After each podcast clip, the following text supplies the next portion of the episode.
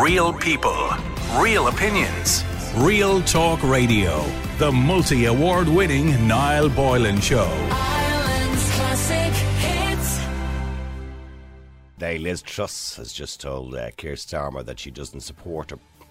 She's not behind windfall taxes, which a lot of people, by the way, here in Ireland are exactly the same about it because, of course, you can't separate sustainable energy from uh, regular fossil fuel energy, so you have to charge everybody those taxes, and the windfall taxes maybe don't make a huge amount of sense when it comes to competition in the marketplace.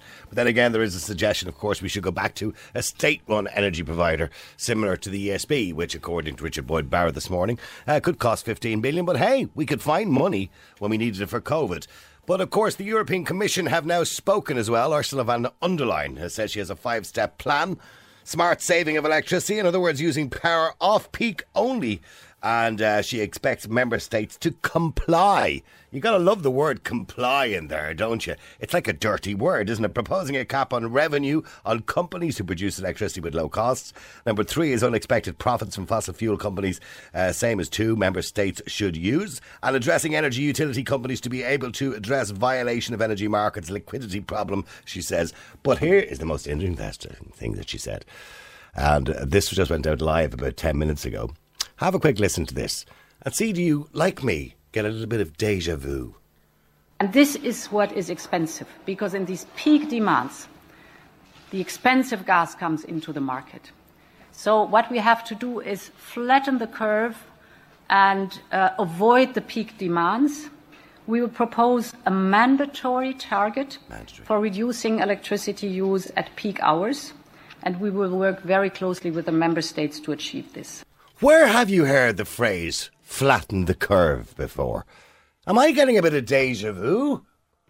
Also, the word mandatories in there, the way she's used the word comply, and she will be supporting member states if, of course, we are a member state. In other words, the suggestions the government are making may become mandatory.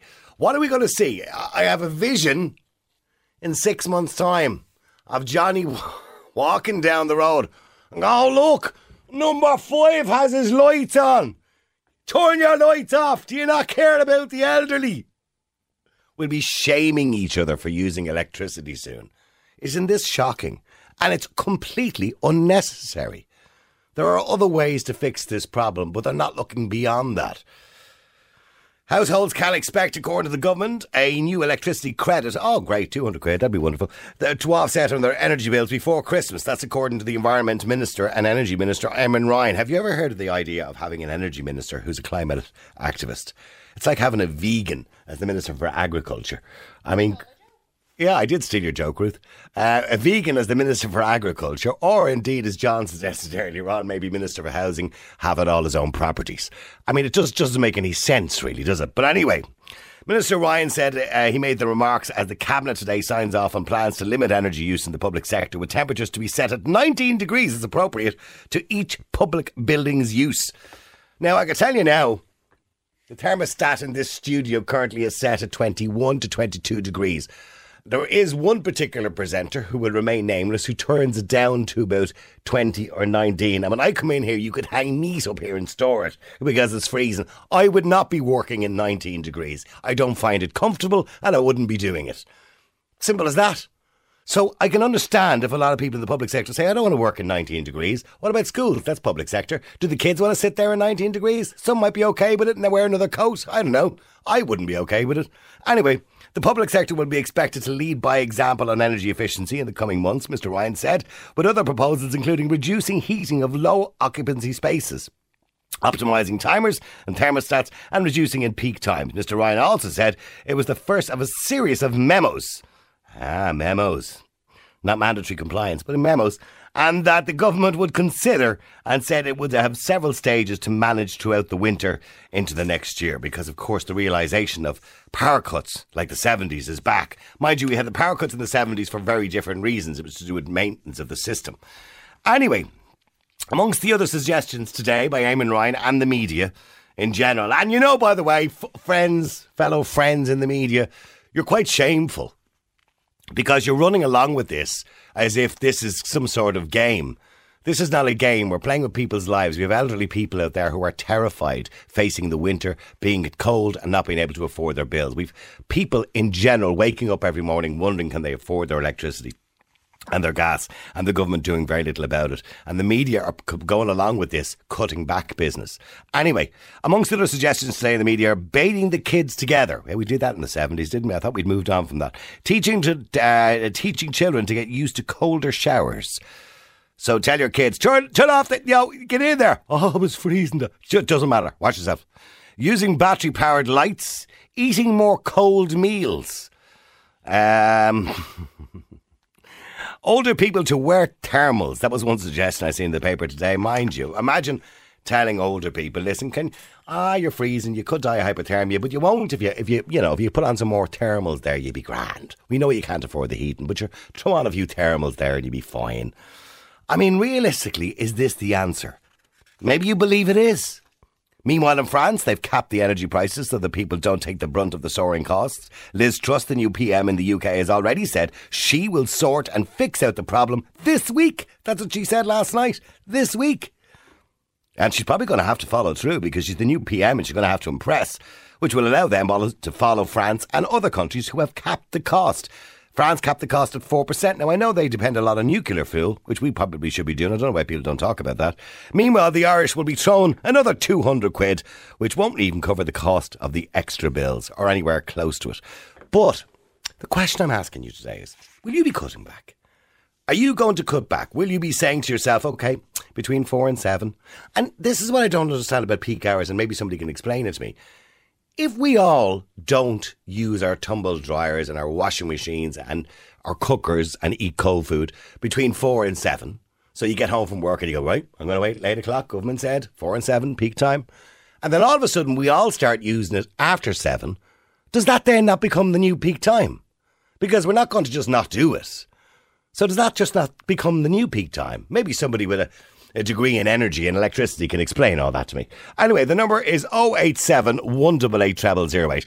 I want to know, will you be cutting back? How will you be cutting back? And will you be shaming your neighbour for using electricity? What next? Will we have electricity passports coming soon? You never know. John, you're an Ireland's classic kid. How you doing, John? I'm good, Niall. How are you? Good. John, well, firstly, John, it says here you have a master's in sustainable energy engineering, right? So, you're brighter than me when it comes to this stuff, pardon the pun. So maybe you could explain if we all stop using energy or reduce our energy usage between four and seven and start cooking after seven o'clock at eight o'clock, for example, or using our washing machines and dishwashers, surely then that becomes the new peak time. Absolutely. You're shifting the problem to another hour. Well, I it, only- well, am I right in thinking that or am I wrong? Of course, that's that's just absolute common sense. And I, I only checked. in- Sorry, I haven't been following this since you started earlier, so I didn't check in until your researcher phoned. And just as I checked in, I, I heard you speaking about um, the conditions in your studio. You know, 21 degrees and coming in sometimes with frozen meat, maybe keep it cold and that type of thing. And I thought maybe it might be an interesting point. There's a thousand different things I could bring up here and bore your listeners for the rest of the day. But can I just address one here? It's something we call thermal comfort, and it's what our bodies strive to achieve at all times. That level of thermal comfort. And we're all a bit different. My mother used to say I was a cold creature. I'm a cold creature. Absolutely, and and there's a lot of factors that feed into that. You know, there's a lot of environmental factors. Obviously, the actual dry bulb temperature of the air, the wind chill factor. There's a lot of environmental issues which we externally, of course, we've no control over. Internally, we do have massive control over. And the other thing is the other factors that feed into that are physiological conditions. So your age, your your weight, your metabolic rate, dare I say it, uh, your menstrual cycle of where you are in that time of the month for ladies. A lot of bits and pieces feed into that. So it's a it's a hugely diverse range of inputs that you need to consider to create thermal comfort which suits everybody in the house. And so yeah, because you, you can have it set at, say, 20 degrees and everybody feels a little bit different. Yeah, we all accept that And- heat a bit different. Yeah. And it would be oversimplistic. This is, I mean, I was going to just say turn down the, the what we call the backstop temperatures, the, the temperature of your stats in the house, and that's an oversimplistic thing to say. But if I think if I give you a little tiny bit of theory behind it, it might just help listeners to make sense of why that works. And uh, it's a thing called, it's, a, it's a, a phenomenon called adaptive thermal comfort, which we have as humans. Now, we're obviously capable of adapting to many things, but one of the things we're very capable of adapting to is the temperature and the conditions which provide us with that phenomenon called adaptive thermal comfort. And I suppose an easy example to understand would be, you know, we've we're after a good spell of hot weather here in Ireland, and if you left, if you had a holiday booked, unfortunately in Spain, where it might be 40 degrees or maybe 38 degrees, and you left Ireland at 25, so you're sitting above in Dublin Airport at 25 degrees, and you're mopping the sweat off your brow, thinking it's really warm. You come back to the same 25 degree temperature from 40 or 38 degrees in Spain, and you're frozen sitting above in Dublin Okay, Airport yeah, because you've adapted to the warmer weather, yeah. completely. So that's a recognition that our bodies adapt to the conditions that are surrounding us environmentally at that time. So that doesn't happen overnight. Uh, we adapt typically, these are the kind of general figures that are accepted in our trade. You adapt to about a one degree every 12 days. So one degree, if you turn down the set point temperature in your house, upstairs and downstairs, by one degree, uh, the generally accepted savings uh, for a standard oil boiler, and I'm not talking about uh, heat pump or anything like I'm talking about standard oil boiler, which are maybe 86, 87% uh, efficient, is about 1.5 to 2% savings in cost, down to pound, shillings, and pence, basically. So it's considerable. So if you can get, like the standard CIBSE or the crowd that set those for us, for design engineers now, and the standard set point temperature, we say for a living room is about 21 degrees, maybe 18 for Yeah, I have my Um, Nest at home set at 21 degrees. all of the house. Yeah. Yeah, well, it's just one single thermostat. It's an, it's one of those Nest ones. Yeah, okay. So the bedroom will Yeah. be still 21 degrees. Well, well, and I don't know. I imagine no. The thermostat is in the kitchen, so I imagine it's based on the kitchen. Yeah, clearly. Yeah. You might have stat on the red as well, as a TRV or something. But look, Yeah. whatever it is, if you could turn if you could turn that down by three degrees. Now that sounds fairly horrendous. Most people It does sound very horrendous, to be honest with you. But uh, if you talk about a person coming to Ireland from the Nordic countries, where the ambient temperature temperature there all year round might only be 11, 12 degrees. Ours here is 15 to 18. See, because I can tell you, I, there's a DJ that will remain nameless in this radio station, Enda Murphy. and Enda comes in here when he's filling in sometimes in the mornings. And he turns it down to 19 degrees. We have a thermostat here in the studio, right? And we Yes. one outside as well. And he turns it down to 19. And when I come in, I'm freezing. I said it to him I said, Jesus, Enda, I said, you could store meat in this studio. It's so cold. so I turn it back up again to 22 to compensate. I'm, I'm okay with 21, but I turn it to 22 to get it heated up a little bit quicker. Well, you've just increased the cost of heating that studio by an average of 8%. Right, okay. Don't tell me boss that. He'd be Well, listening. you can tell yourself, but uh, you're, you're we would call down our place a cold creature. But as my father said one time, would you consider throwing on a vest in you rather than turning up the stairs? Throwing on a vest. Do you remember your mother used to do that? Absolutely. But, but look, John, I mean, John, having a master's in sustainable energy, and I get the point that you're making that we could adapt to, you know, dropping it by one degree, as you said, one degree every 12 weeks, I think, or 12 days is what you said, right? yeah, yeah, yeah. And, but there is a limit to what we can adapt to, I imagine, as well, where it just becomes too cold. No, no, not really. No, no. Uh, you can get down to uh, like your your body obviously needs. Well, in Ireland, look, we've we've evolved. Well, particularly you know. elderly people, John, I imagine. Yeah. Oh, absolutely. And you see, they've no. They've, like I said earlier, it's down to your metabolic rate as well, which is hugely influential. And an old person, simply by their their activity level, will have a low metabolic rate, so they don't have the heart rate. They don't have. Well, they've, they've less. They've also less fat on their skin, um, so of course that doesn't help with their insulation as well. Yeah, but they're still quite capable of adapting. But it, it socially it's probably not acceptable. You'd have to shift a lot of things before the theory to get people. But here's the thing, right? This is 2022. We live in a very modern world. It's not. We're not living in a world where we bath three kids at a time. Generally speaking, unless you want to have a bit of crack and fun with the kids or something like that, and throw suds all over them. So we're not in. We're not living in the tenement houses of the 1960s and 70s where we had to boil water over a fire. You know, thankfully, we live in a modern world. We're all used to it. And the idea of sacrifice now, the idea of reducing our lifestyles uh, to appease what seems to be political decisions, doesn't wash well with people, does it? I suppose you know there's a divide there between what you consider your entitlements and your rights, and to what you have to do to cut your cloth. Basically, you know, we as a, as a nation, especially the younger generation, have a load of stuff in their head that they're calling entitlements. There's no mention of the other side of the coin, which is responsibility. It's just an entitlement-based society that we have. Yeah, so but you can't. Yeah, but you can't build a world, John, over you know, with material objects, or be it electricity, or be it gadgets or electronics, and then say to people, "We're taking them away again," because that's not the way the world works, and that's not the way we've never been used to that sort of stuff before. We've just never been used to it. But that's not to say it's not a natural thing to happen. There's- But I why mean, should we accept it?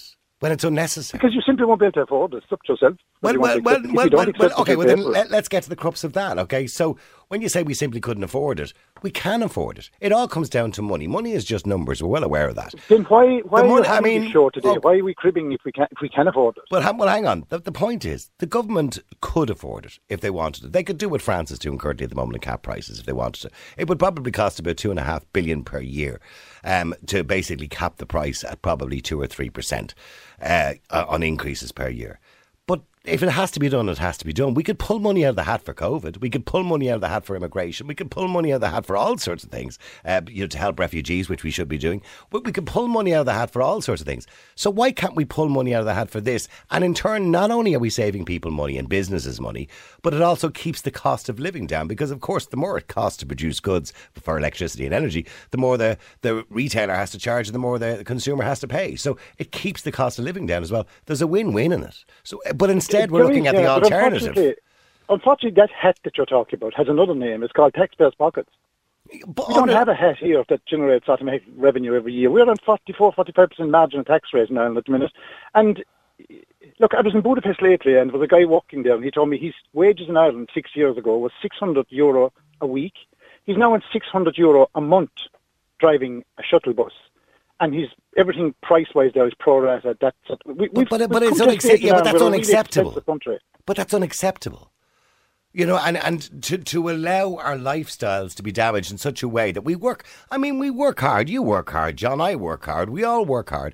We deserve to have a, a reasonable life and balance of life, of work, and, you know, having a nice holiday in the year, driving a reasonably priced car, living in a reasonable home. We deserve that as human beings. And to suggest for a minute that we don't deserve that or that could be taken away from us or we should have to pay more to, to get that at this point in our lives is ridiculous when there are the You know, other ways uh, around it. we, we deserve, in our heads, we deserve. Just think of what we are here. We're a species sitting on a rock, traveling around a star, and if something bumps off it, it's all over. That's the simplistic version of what we're talking about in terms of what we're entitled to. We're entitled, as humans, to nothing other than what we provide for ourselves. I mean, tell the Ukrainian people, a lovely race of glamorous people, that they're entitled to peace and they're entitled They to are and entitled to peace. Of course they are, but they, they don't. They're not getting it because. But, but yeah, but but but, but look what we're happens. doing. But look what we're doing to help them to have that entitlement to peace. You know, the EU are funding, we're providing weapons, we're helping refugees, we're doing everything we possibly can, with the exception of getting involved in the war because we're not they're not uh, in the United or a NATO country. So we're doing everything we possibly can with sanctions on Russia, some of which I agree with, some of which I don't agree with. But with sanctions, we're doing everything we possibly can because they are entitled to peace. And, and I too agree little, with you. too late, Niall. When, when you speak about the provision of weapons, to me, is automatically suggesting failure. But When you're starting to provide weapons to fix a solution, the politics have failed. But it- when you say no, when you say politics of fair, we have no control over a dictator. No, no, I get that. We, You know we I have mean? no control, but yet we're quite willing now to provide weapons to, to defend them. And I know theoretically we want to defend them, and we have this Western side story here that Putin is all sorts of bad. And that's you know, he is all getting away bad. from energy bills here, and there's people price gouging, and we're, we we really do find ourselves where we find ourselves. And like the the, the whole reason we're on this, or I'm on this call now, is to suggest how people can deal with that. Like, we, we've no control over price. There's two ways you can cut costs. One is to cut the price of it, and the other side, the other side of it is to cut the demand, the consumption of it. We have zero in Ireland, no control But- over price. but as well I would suggest that Europe as a whole doesn't have control Okay, but as well, right as well as what's happened in Ukraine, which has certainly compounded the energy crisis, the energy crisis started long before the war in Ukraine. We know that. I mean, a lot of that started going back many, many years ago, and I don't want to go over old ground again because I've spoken Yeah, about and, and I'm not from, I don't have a knowledge of it. So yeah, well, okay, well, a lot of it's to do with you know policies that we've brought in throughout Europe in relation to climate change, where investors are now not investing in refineries, etc. So there's no problem getting the oil; it's refining it and bringing it to the market. That's the cost factor involved. The Chinese and the Indians, they don't care. They're not. They don't care about climate change, and they've no problem with it. They've no energy crisis there at the moment because they're, you know, you could walk out into Iraq with a bucket and spade, as I said before, and find some oil, and they're and they're quite happy to take it, and they're quite happy to take Russian oil, and they're building refineries like they're going out of fashion and coal burning uh, plants like they're going out of fashion.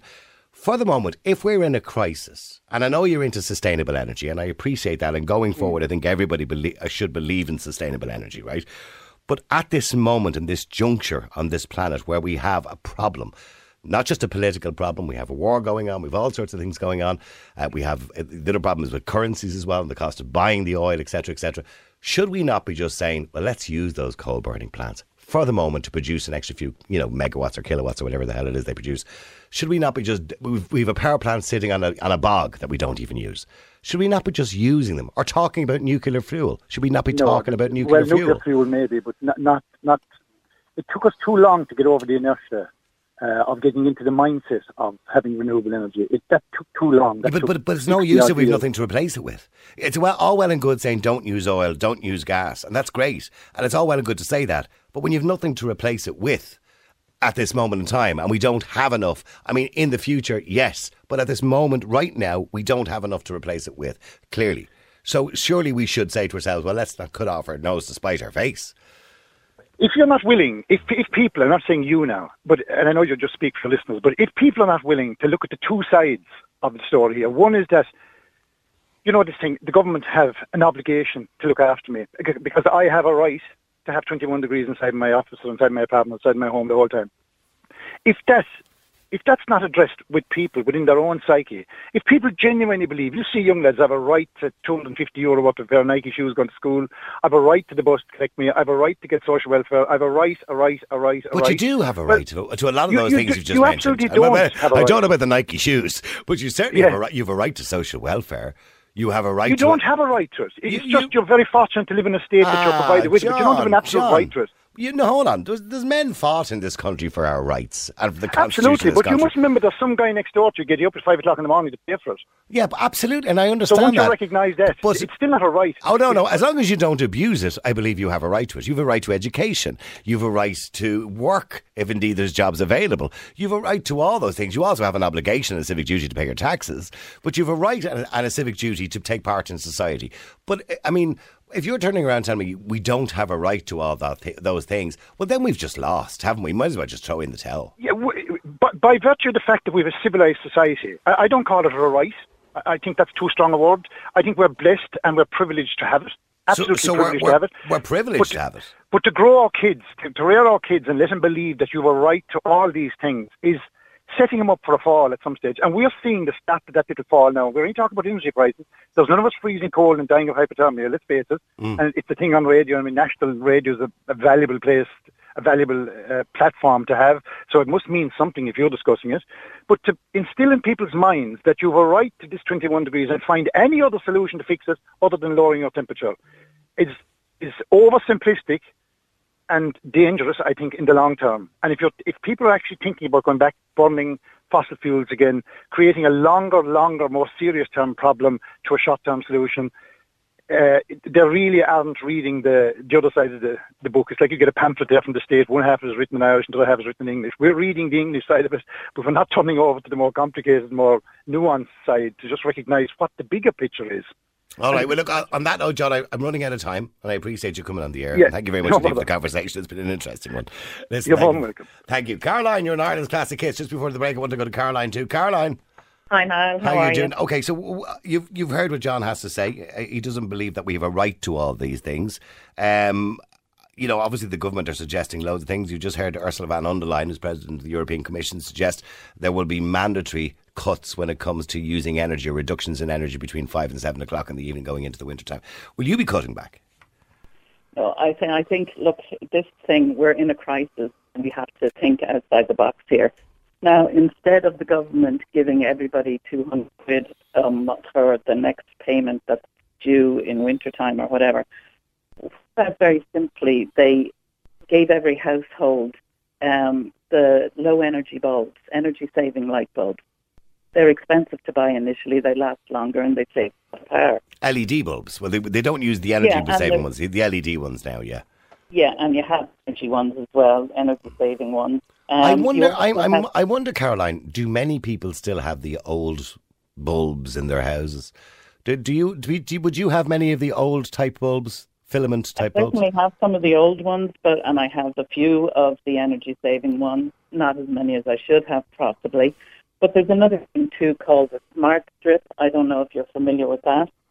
It's um, something to plug, uh, you know, several devices in. It's like, um, you know, the adapters that you could have maybe four A plug board, yeah, like a plug board, yeah, Yeah, yeah. yeah.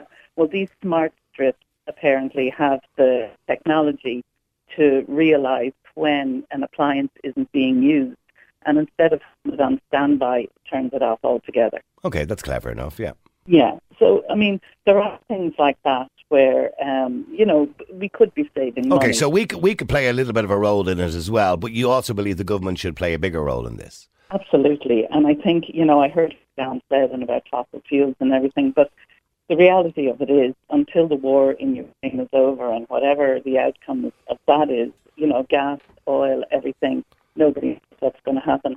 We have power stations that will burn peat. So if you put a three year um, program in place where, okay, we are going to take a step backwards as such and use these power um, Yeah, just put the climate policy. I'm not suggesting we abandon it, but put it on hold. It's not going to make a huge difference to the longevity of the planet to put it on hold just for a couple Yeah. of years. We've been we we've been here for uh, what is it, eight million years, I, or eight billion years. I doubt it's going to make a huge difference to do it for an extra few years.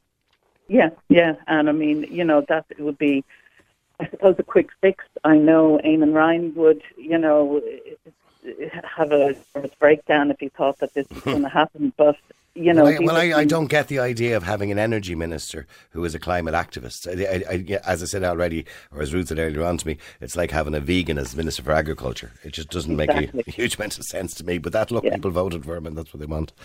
And Ursula von Leyen's um, comment on flattening the curve that brought it all back to the COVID times that we lived through.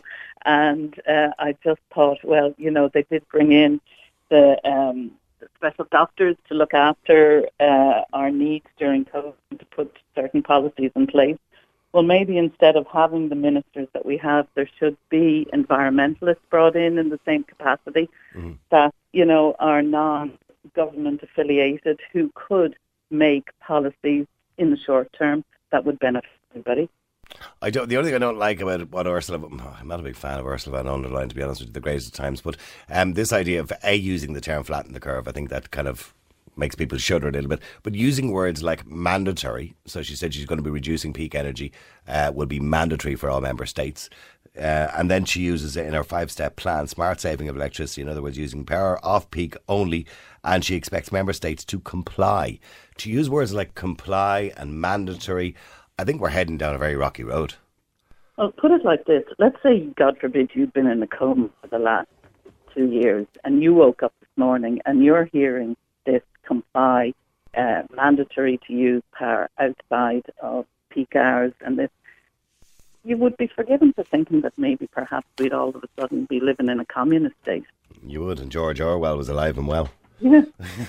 All right, listen, thank you very much indeed, Caroline. Okay, Caroline mentioned the smart strip there, and also good idea, by the way, if you have a few quid spare, change all your bulbs to energy saving or well LED, which is mainly what there's around now. The energy saving bulbs seem to be vanishing out off the shelves. It's the uh, LED bulbs, which are instead of having a 60 watt bulb, you have a 5 watt bulb because it's LED and gives you exactly the same light and uses only a tenth of the electricity. Save you a lot of money in the long term, although lighting is not the one thing that uses a lot of electricity anyway.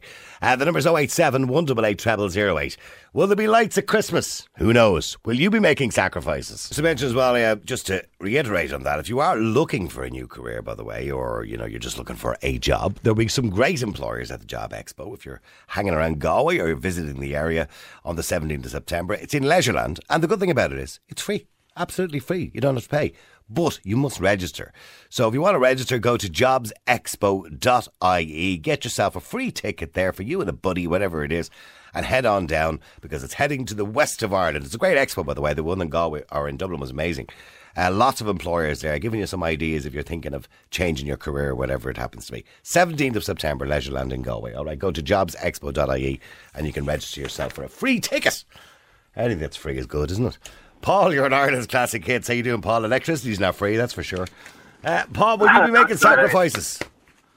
Uh, no, we won't actually. Um, I mean, look, budget willing, I won't, but uh, I've absolutely no plans to do so. And I think that Eamon Ryan's suggestion that we do these ridiculous, archaic uh, measures are a bit tone deaf, actually, coming from him. I mean, uh, before he was in power at the start of the pandemic, he, he- people laughed at him in the Dáil. He was the fella saying crow salads on every southern bloody windowsill. And, we we, uh, and we also laughed when he fell asleep at once. He's a climate zealot. And I, by the way, I completely accept that there's an issue. There's a global issue with climate change. I know that's a fact. I'm not denying it in the slightest.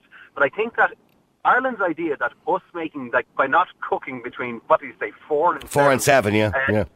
Yeah, I mean, look, the analogy I Well, well, it's not like- Ireland's idea. I mean, you've got Ursula von der Leyen there, the president of the European Commission, saying exactly the same thing. And not only is she saying it, she's saying it's going to be mandatory. Uh, fine. But here's the thing: it's like trying to bail water out of the Titanic with a teaspoon. As long as China and India are polluting at the rate they're polluting, nothing we do will make a difference.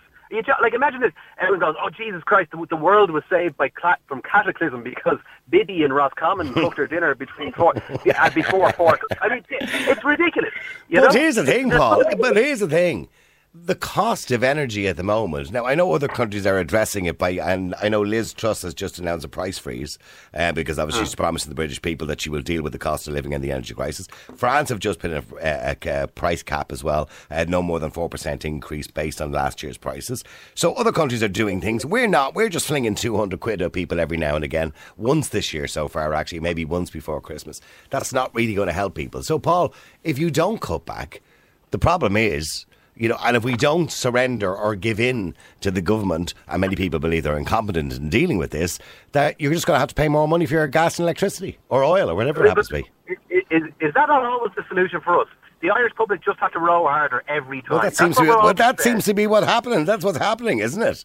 That is what I. I'm not. I- I mean- I'm not the maker of their destiny. They're the ones sitting there listening to the radio and do nothing about it. So Well, the other thing is though, now, why are we why are we having these energy costs? It's three things I would think: Brexit, uh, the fact that we shut our economy down for two years. I don't think we'll ever try that again. I mean, I'd like to think we will never try that again. You know, and then obviously, Well, there's hey, hey, Paul, you're, you're saying I don't think we'd like to try that again. But when you hear, you know, Europe today, and I'll just play that bit of audio again just in case you missed it. Hang on, this is Ursula what she said today.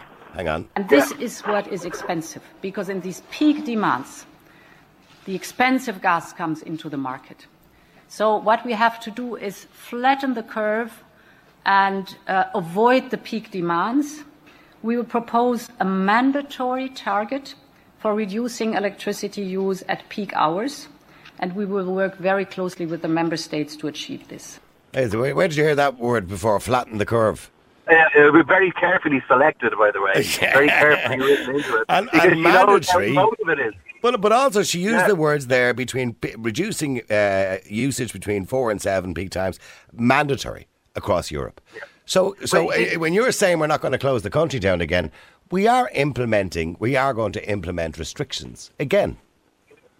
Yeah, but I mean, if you think like, why have we done this? I think that obviously we're helping Ukraine, and that's very important, and I completely agree with that. But I think that I think there's maybe a sort of a tacit recognition that maybe we overplayed this one with all the oil sanctions because we're actually affecting ourselves, and it's like Ursula von der Leyen doesn't want to admit that, and is now kind of turning back on us. But you guys have to pick up pick up the pieces of that one. We messed up that one, kind of, you know. Guy, I think that in hindsight they wouldn't have gone so archaic, and uh, obviously there needs to be sanctions on Russia, but not sanctions that are going to absolutely backfire on all of us. Would you mean cutting? No, we, we shouldn't be cutting our nose off to spite our face. Is what you're saying essentially. Absolutely, but it's very not. We, we, there are things we can do, but in the context, I take the context. We just come out of a pandemic where we shut every economy down for two years, and Brexit has happened, and all this kind of stuff. Could we not have just been a little bit more selective in how we implemented sanctions on Russia, rather than saying, you know, hmm. we're going to literally starve ourselves to starve you?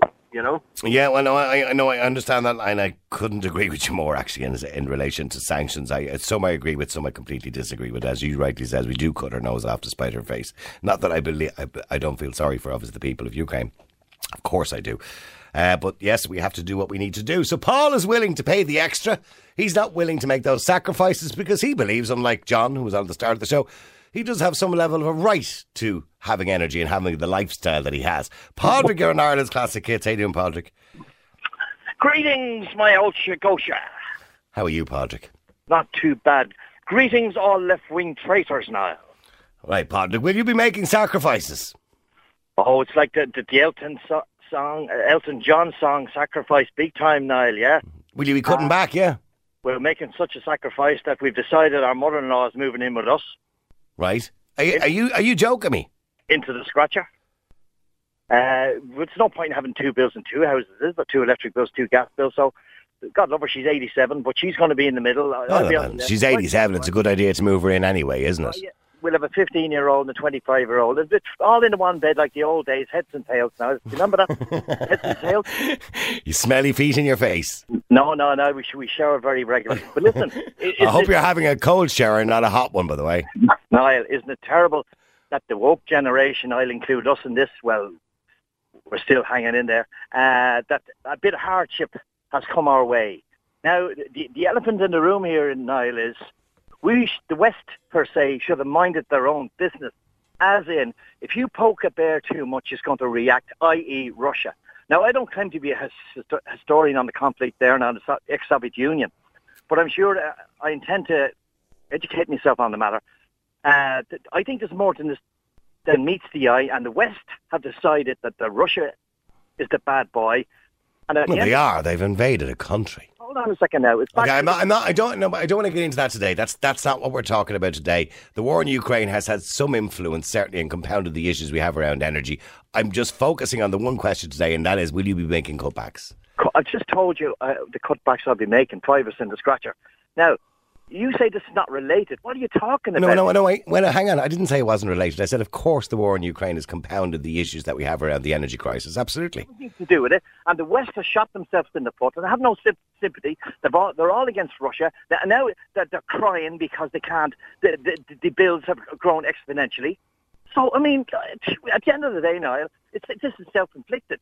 Okay, all right. Self-inflicted, according to Padraig, but he will be making some cutbacks. Although I think he's been cynical.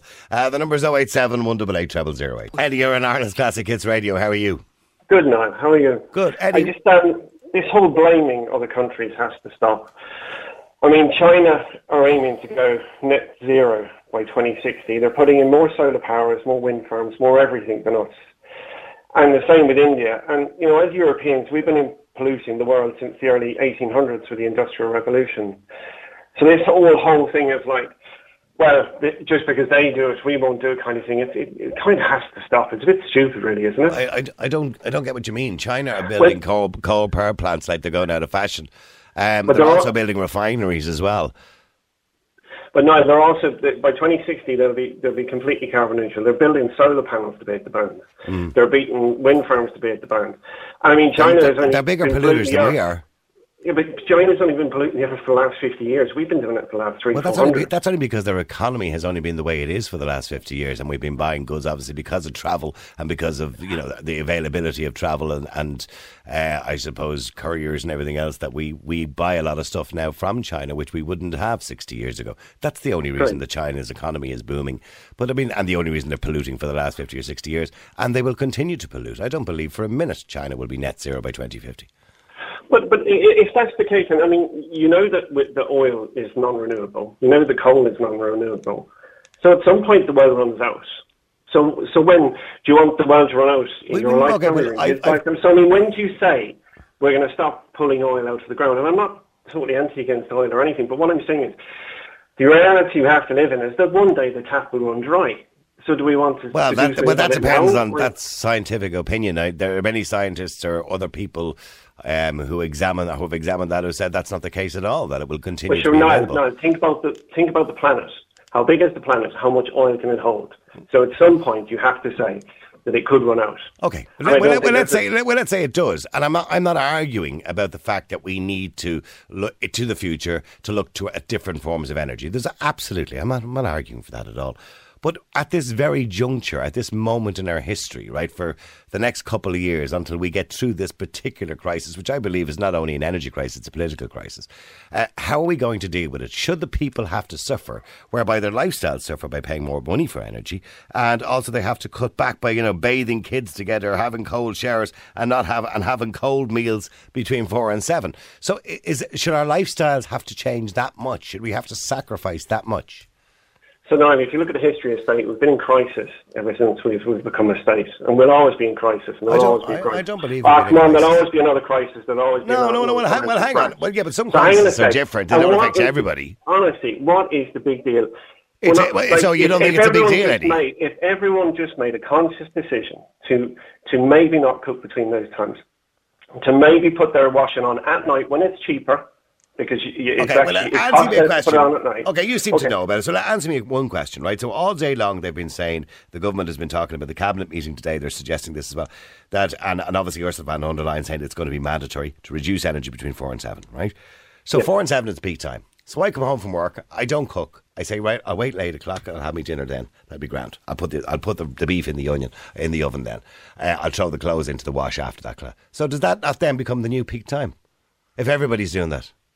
But you see, the whole point is that not everyone will do it. What you're trying to do is you're trying to remove a certain amount of people. Like we know, it's like telling people not to smoke.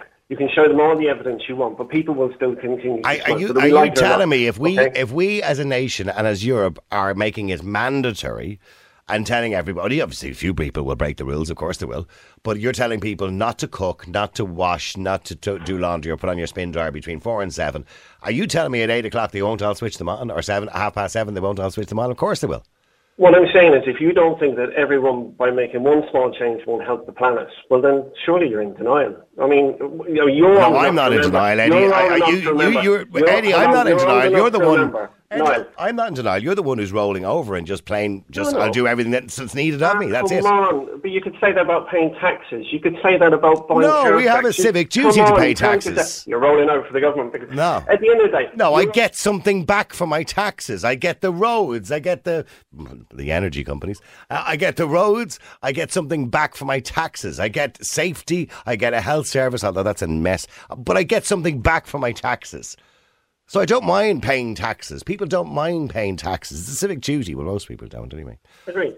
But, but, but by making small changes, you get to swim in the rivers. We get to have clean seas. We get to have climate that isn't all over the place. We get to have rain when we're supposed to have rain and summers when we're supposed to have summers.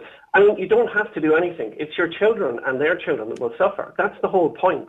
But we can all make small changes now. And through history, we've all made small changes. We don't kill whales for oil anymore, but no one seems to care.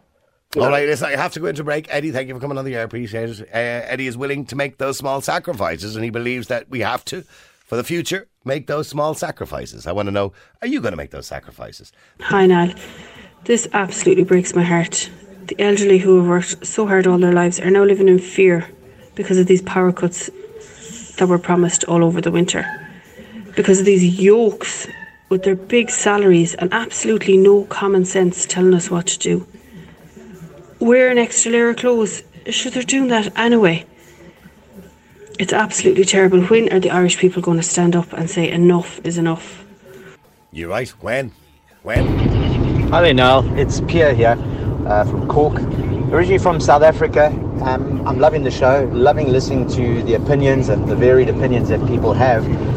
Um, I think, like you say, we are heading down a slippery slope. It is uh, the, the, the terms mandatory and things like that do kind of reek of the C word.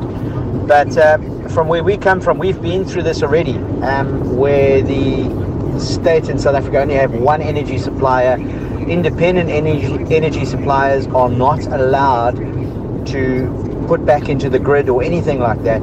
Um, we've been through a, sta- through a thing called load shedding, which is where the energy supplier, singular, is not able to generate enough electricity because obviously they, they're selling to other countries to uh, obviously keep themselves funded and fed and CEOs with big bank balances.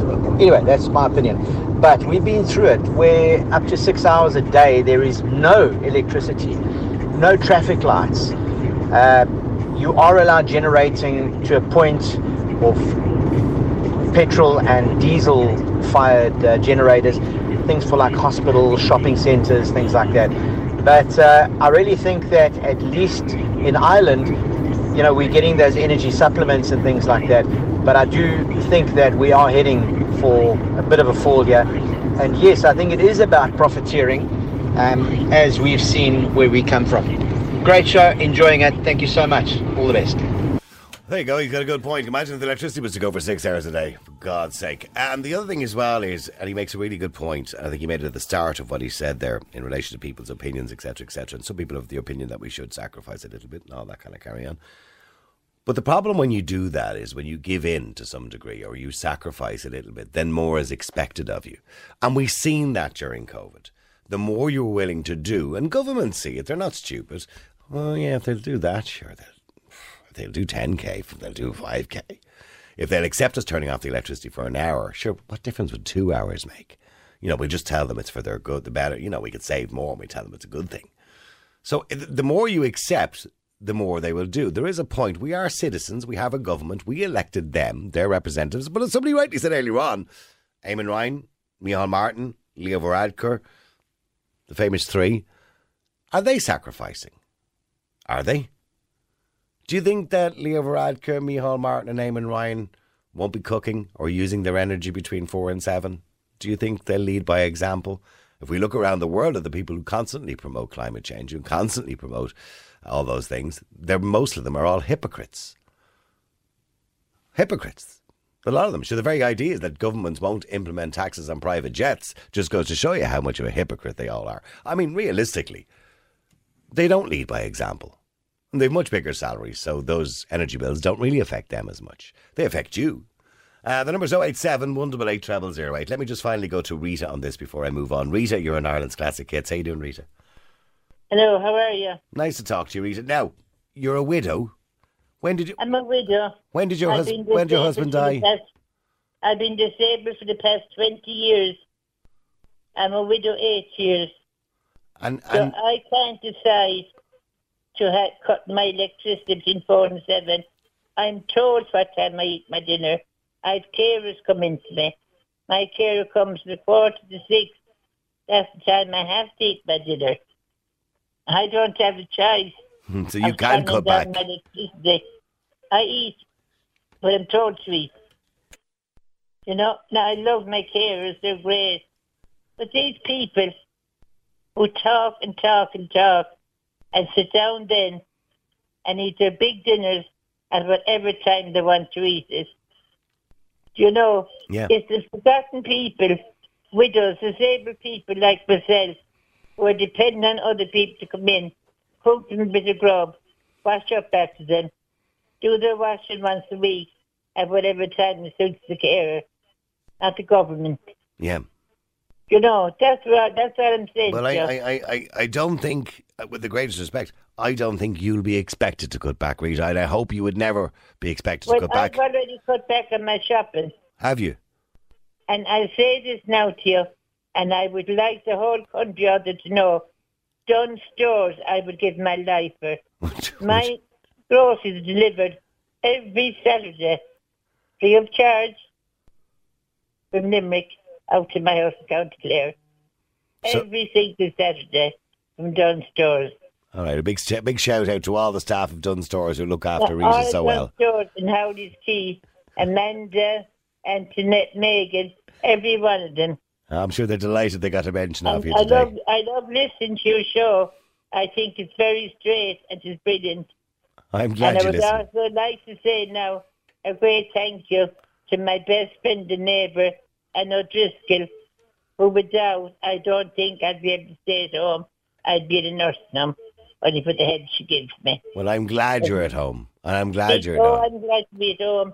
Two and a half years ago, I lost my son, and I spent six weeks in nursing home after breaking my leg. And was I glad to get home to my own house? I'd say you were. I'd No, say you I'm were. in a three-bedroom house. It's a dormer bungalow. I live on the ground floor. I don't turn on lights upstairs. I don't turn on my heating upstairs. Why should I? For who?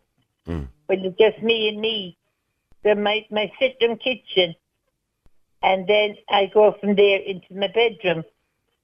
I'm on the ground floor the whole time. I have three carers. I have one Monday to Friday, 10 to 11. Then I have Lisa, quarter to six, quarter to seven. And then the weekend, I have my black girl, Lasha Beak, for four hours. So it's brilliant. And and tell me, Rita, I mean, have you noticed a difference in your bills now? Have Have you noticed the cost of living? In the shopping, yeah. In the Ah. shopping. Yeah, I'm waiting out for my next light bill. I'm on oxygen 24-7, so my oxygen tank is fairly heavy. I'm assuming you get help from the government in relation to the cost because you're on oxygen. But I've never looked for it Mm. because nobody's ever guided me in that direction. Okay. You know, Yeah. so um, And did you get your last electricity bill? Was it more expensive than the one before? I imagine it was. Well, my last electricity bill was, uh, uh, with the money they took off, was 138 euros. Okay. And And that I- was it. That was including the two hundred they took off it. Yeah, Yeah, living alone, that was the last. yeah. You know, my bill used to be between 60 and 75. And so, and, and what about your heating? How are you heating your home? I have I have my aisle. I take my fuel allowance in two lump sums. So the minute I get my fuel allowance money, it goes straight into my aisle company, and, they come out then Fill your tank. That amount of aisle. Yeah. And is that is that enough then for that? Will that last you then the two times for the six months each time? because I'm careful with the with the hours. I'm like like like you now. I like 19 to 20 degrees. Are you a cold creature too, Rita? Yeah. Well, I've hot blood. I've hot blood, so 19 degrees is plenty for me now. All right. Okay. But um, like I said, Tara Isle are brilliant. My Isle company, Yeah. they're brilliant to me. You're I- giving them all a good mention today, aren't you? Yeah. Well, I mean, you know, I'm glad of the people I have around me. I'm so thankful to them, to them all. Like you know, How, how old are you? Sorry, Rita. Is it okay to ask you how old you are? 75. Seventy-five. And what? 75. And who did you vote for in the last election? Sinn Féin. Did you? did you? And what do you think of the, the job the government are doing at the moment? Without Uh, using you know bad language. Do you know what I say to the government? They have to do what they're doing, no matter who's there, it's going to be done. Well, I It's suppose so. Martin or Mary Lou. It has to be done. Things have to be paid. You Mm. know, things have to be done. We have to cut down, all right, we'll cut down. But all this bull of these people saying, well, they should do between four and seven. It's easy for them to talk, but they're going to do it. They won't. They'll be having the dinner parties at eight o'clock. You know, something. Yeah, you've no, you've no, you've no choice. I mean, that's when your carer comes between four and seven o'clock. Yeah, I mean, she comes at a quarter to six. She's got at a quarter to seven. I'm in bed at a quarter to seven every night then. yeah. Well, I, I would hate to think that Eamon Ryan would expect you to cut back between four and seven, Oh, same in Ryan cut back, he can come out and cut his throat. unless he wa- unless he wants to come and cook your dinner. I'd have no problem cutting his throat. I can't stand the man. Do you not I can't it, stand the man. Right. You know, but, you know, it, it's, uh, it- it's a funny time we're in. And all right, they're doing great, these people into the country, but they still must look around. There's homeless people in the streets of Limerick. There's homeless people on the streets of Dublin. Yeah. They're not getting put into tents. They're not getting put into the barracks. You know, they're still homeless. They're still homeless, and they're cold, and they're hungry. And by the way, do you? I hope you never go cold and hungry, do you? No, thank God, I've never Good. gone cold and never gone hungry. Good. I'm glad to hear that. childhood. My dad worked hard. We didn't have a lot, but we were tops and toes in bed, and we had plenty heavy clothes down on top of us. A great childhood, a great marriage, so I'm very lucky. What was your husband's name? What was your husband's name, Rita? Muslim was John. And and John died eight years ago. You say how John how eight- He's been dead eight years this Christmas. he he, he wouldn't have been he wouldn't have been that old. How did he die? 68. Sixty eight. Yeah. My son came back to live with me, and my son died two and a half years ago. Oh ago. gosh, I'm so sorry to hear that. Yeah. The both died at home yet. I Oh. found my son. Went into the room, my son was dead. So Oh. I moved into his room then I came down from upstairs. Because of my disability, I got the hospital bed. So it's grand, the hospital bed is grand. And Actually, the oxygen, I'm used to it. But if there's a power cut, I'm in the shit like, you are in You the, because you are in my- the shit. To use your own my words. bed, my bed goes out. I bring my bed up high so I can see my television. which there's a power cut. I'm up there and I'm looking down on the floor. How am I going to get back down there now? So I'm stuck. So I've got to be very careful these nights. And do you get out of the bed much at all, Rita? Oh, I do. I'm up every morning. Okay. And would you go for a little walk, or can you go for a little walk? Well, I had a four wheeler, Okay. um, roll, rollator, So I walk up and down my sitting room and my kitchen. Right, But I'm okay. very because that's all very easy. And can, I uh, can you get out the door at all to go for a little walk? No, no, no, No. no, I can't get out the door. Okay.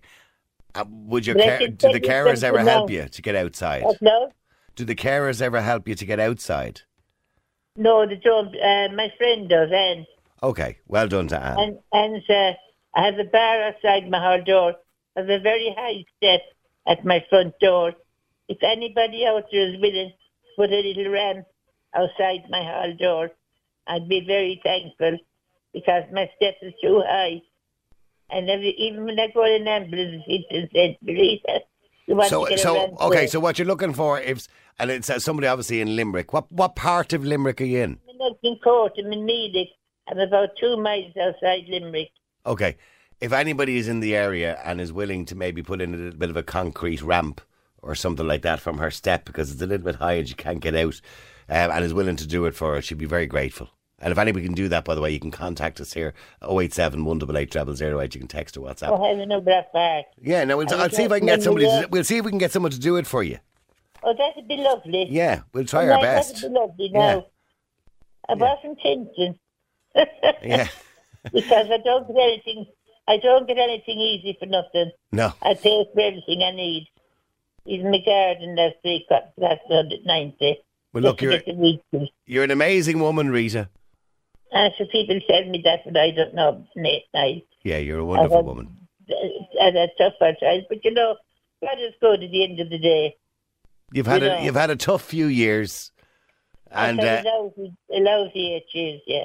And and do you, so you watch telly all day. Is that what you do? No, I listen to the radio all day and I watch telly all night. Right. Okay. What's your favourite program on telly? A program Monday. Oh yeah. I was so sick of Radio Limerick in the sport. I went around my radio and I just managed and you were playing some kind of 60s music and I haven't turned it off since. I go into bed, it's on the night when I go to bed, it's on the morning when I get up. Right. Never turned off. And I went like that now. yeah, he wouldn't like that. But I don't think I don't care what Eamon Ryan thinks of what you're doing, Rita. To be honest with you, Rita, it's been lovely talking to you, right? And if I get any news at all on somebody who can help you, so the area you're living in, you're two miles outside Limerick, or is that what you said? Yeah, Eston Court in Meelick. Okay, all right. Well, no, number 13. Ah, I don't, you don't need to give us, you don't even give us your door number, but that's grand. So listen, if anyone wants to help, thank you, Rita. See you, Rita. Have a great right, day. thank All right. you. Bye-bye. Shout to you. See you, Rita. Bye bye. What a lovely woman, huh? But she's had such a hard time.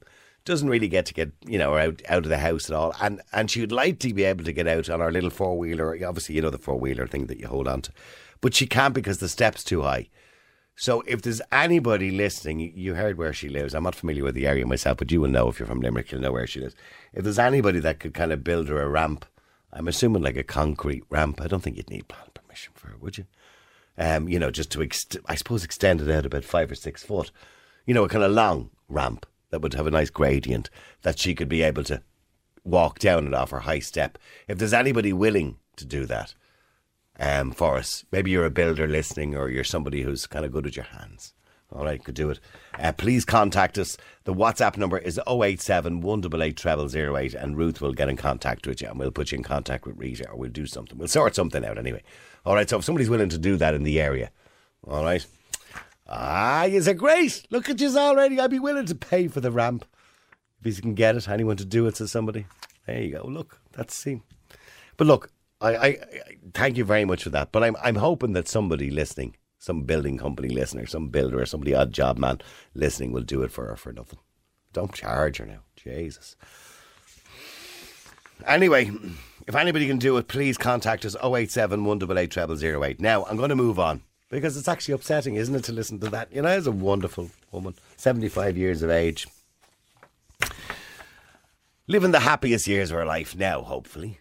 Hopefully she's smiling and she's in good form. She's in good spirit, even though she lost her husband eight years ago and she lost her son two years ago, and that's all probably she had in life. Uh, but our carers come around to her and they look after her. Well done to all the carers. She name checked every single one of you, by the way. And she even gave Dunnes Stores a big shout out for looking after her, sending her stuff out to her every Friday. She even mentioned the woman who comes and helps to go for a walk. She gave everyone a mention. She obviously cares about a lot of people. Real people, real opinions.